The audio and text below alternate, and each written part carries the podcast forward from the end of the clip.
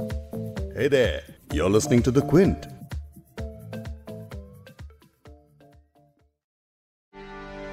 ऐसा लगता है कि दुनिया भर के लिए चीन कोरोना वायरस अमेरिका चुनाव का ड्रामा। कम पड़ रहा था कि अब एक नाटकीय मोड़ गूगल के साथ आ गया है।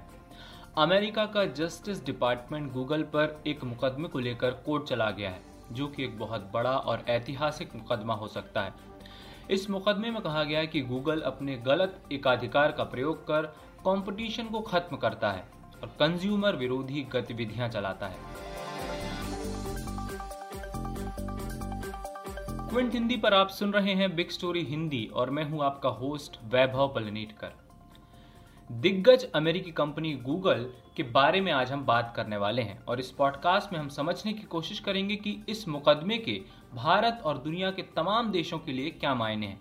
साथ ही आपको समझाएँगे कि क्या है ये मुकदमा और क्या है इसका बैकग्राउंड और गूगल पर इस मुकदमे से आखिर होगा क्या। इसके अलावा हम आपको गूगल की प्रतिक्रिया भी बताएँगे।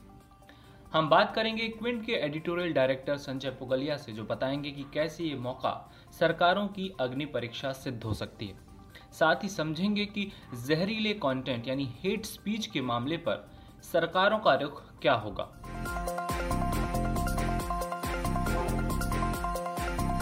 अटॉर्नी जनरल हैं विलियम बार उन्होंने ये मुकदमा दायर किया है मंगलवार को और इसका मतलब ये हुआ कि चुनाव के ठीक पहले जो राष्ट्रपति ट्रंप का एक वादा था, वो भी पूरा हो गया है। तो इसमें पॉलिटिकल टाइमिंग का भी पक्के तौर पर ध्यान रखा गया है। लौटते हैं आज के पॉडकास्ट पर। अमेरिका का जस्टिस डिपार्टमेंट गूगल पर एक मुकदमे को लेकर कोर्ट चला गया है। इस मामले को लेकर अमेरिकी व्हाइट हाउस में कमेटी ने एक साल की सुनवाई की थी। खास बात यह है कि रिपब्लिकन और डेमोक्रेट कई सालों से एक बात पर सहमत हैं कि ये बिग टेक कंपनियाँ देश और दुनिया को नुकसान पहुँचा रही हैं। किसी कायदे कानून के गिरफ्त में नहीं है तो इनकी जाँच पड़ताल करना ज़रूरी है।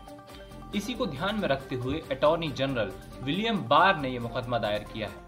मतलब ये भी है कि चुनाव के ठीक पहले अमेरिकी राष्ट्रपति ट्रंप का ये वादा भी पूरा हो गया। ऐसे में कहा जा सकता है कि पॉलिटिकल टाइमिंग का भी इस मुकदमे में पूरी तरह ध्यान रखा गया है। अब समझते हैं कि गूगल पर इस मुकदमे से आखिर होने क्या वाला है।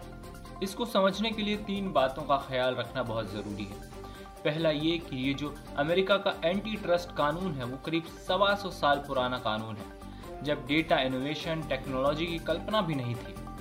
अब जब किसी कंपनी ने इनोवेशन के ज़रिए अपनी साइज़ को बहुत बड़ा बना लिया है, अब जब किसी कंपनी ने इनोवेशन के ज़रिए अपनी साइज़ को बहुत बड़ा बना लिया है तो उसे एंटी कॉम्पिटिटिव कैसे माना जाएगा?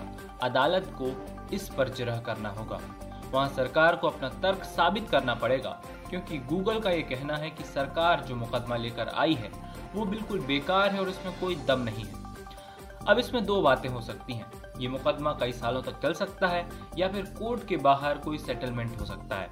सरकार के पास विकल्प था कि वो एग्जीक्यूटिव ऑर्डर लाकर गूगल को चार टुकड़ों में बांटने की बात कह सकते थे, लेकिन ऐसा नहीं किया गया, क्योंकि कानून को फिर से परिभाषित करना ज़रूरी है।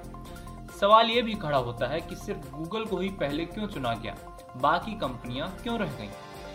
इन टेक कंपनियों को लेकर अलग अलग देशों में हेट स्पीच टॉक्सिक कंटेंट को बढ़ावा देने के भी आरोप लगते हैं। ऐसे में क्विंट के एडिटोरियल डायरेक्टर संजय पुगलिया से समझते हैं कि जहरीले कंटेंट का मामला क्या है और इस पर दुनिया भर में क्या डिबेट चल रही है।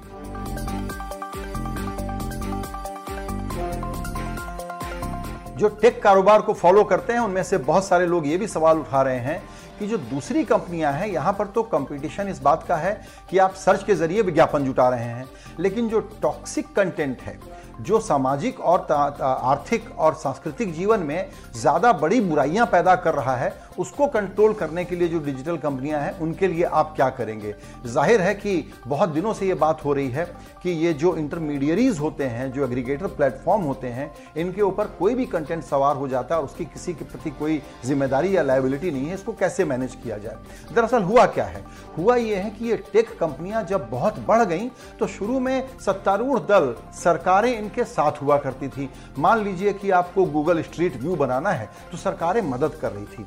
आज वो इनका मोनोपोली प्रोडक्ट हो गया है। तो अब राइवल्स की शिकायत के कारण कहें, या सरकारों को भी लग रहा है कि उनसे ज़्यादा ताकतवर कोई कैसे हो सकता है दुनिया में। तो न सिर्फ़ अमेरिका में, यूरोपियन यूनियन इसके पहले बहुत सारे जुर्माने लगा चुका है गूगल के ऊपर। जापान भी यही कोशिश कर रहा है कि वो इनको कैसे नियंत्रित करे।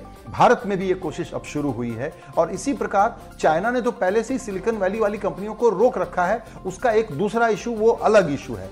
लेकिन बिग टेक जायंट्स की जो चुनौती बढ़ी है, इसको सरकार अब तक, सरकारें अब तक चुपचाप देख रही थी। अब इस विवाद में गूगल की क्या प्रतिक्रिया है? अब आपको वो बता देते हैं।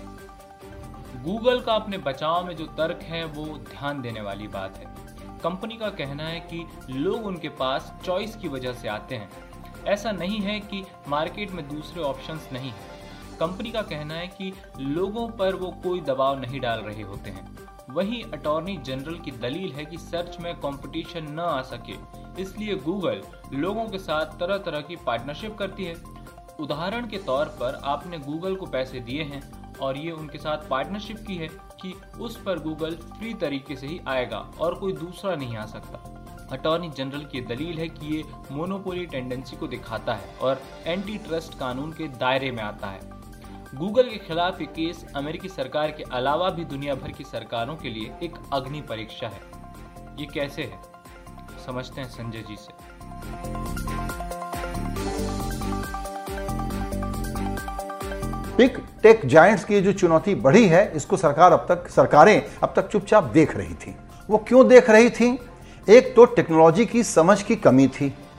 उनके पास रेगुलेशन नियम, कायदे पर्याप्त नहीं थे। पता लगा कि बहुत चीज़ों की समझ ही नहीं है इन सरकारों को। अब वो कायदे कानून बनाने की कोशिश कर रही हैं। तो तब तक आप यूँ समझें कि अमेरिका में ये बिज़नेस माउंट एवरेस्ट के जितना बड़ा हो चुका है और पूरी दुनिया में इन चार कंपनियों का, गूगल सिर्फ़ अकेला एक ट्रिलियन डॉलर का उसका वैल्यूएशन है। जो चार बड़ी कंपनियाँ हैं एप्पल, अमेजन, फेसबुक और गूगल, जिनका पेरेंट कंपनी का नाम है अल्फ़ाबेट, इनको मिला लें तो ये पाँच ट्रिलियन डॉलर की कंपनी है। भारत की जीडीपी का मौजूदा जीडीपी का करीब करीब दोगुना इससे आपको अनुमान लग सकता है कि ये कंपनियाँ कितनी ताकतवर हो गई हैं।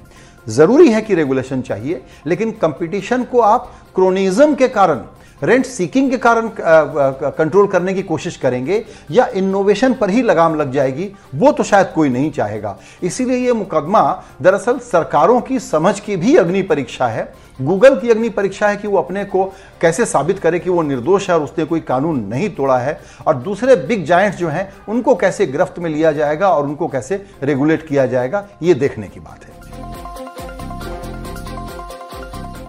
गूगल पर मुकदमा तो शुरू हो गया है और हो सकता है कि आने वाले दिनों में बाकी टेक जाइंट्स को भी इसमें शामिल होना पड़े। लेकिन ये देखना दिलचस्प होगा कि इस मुकदमे का हश्र क्या होता है।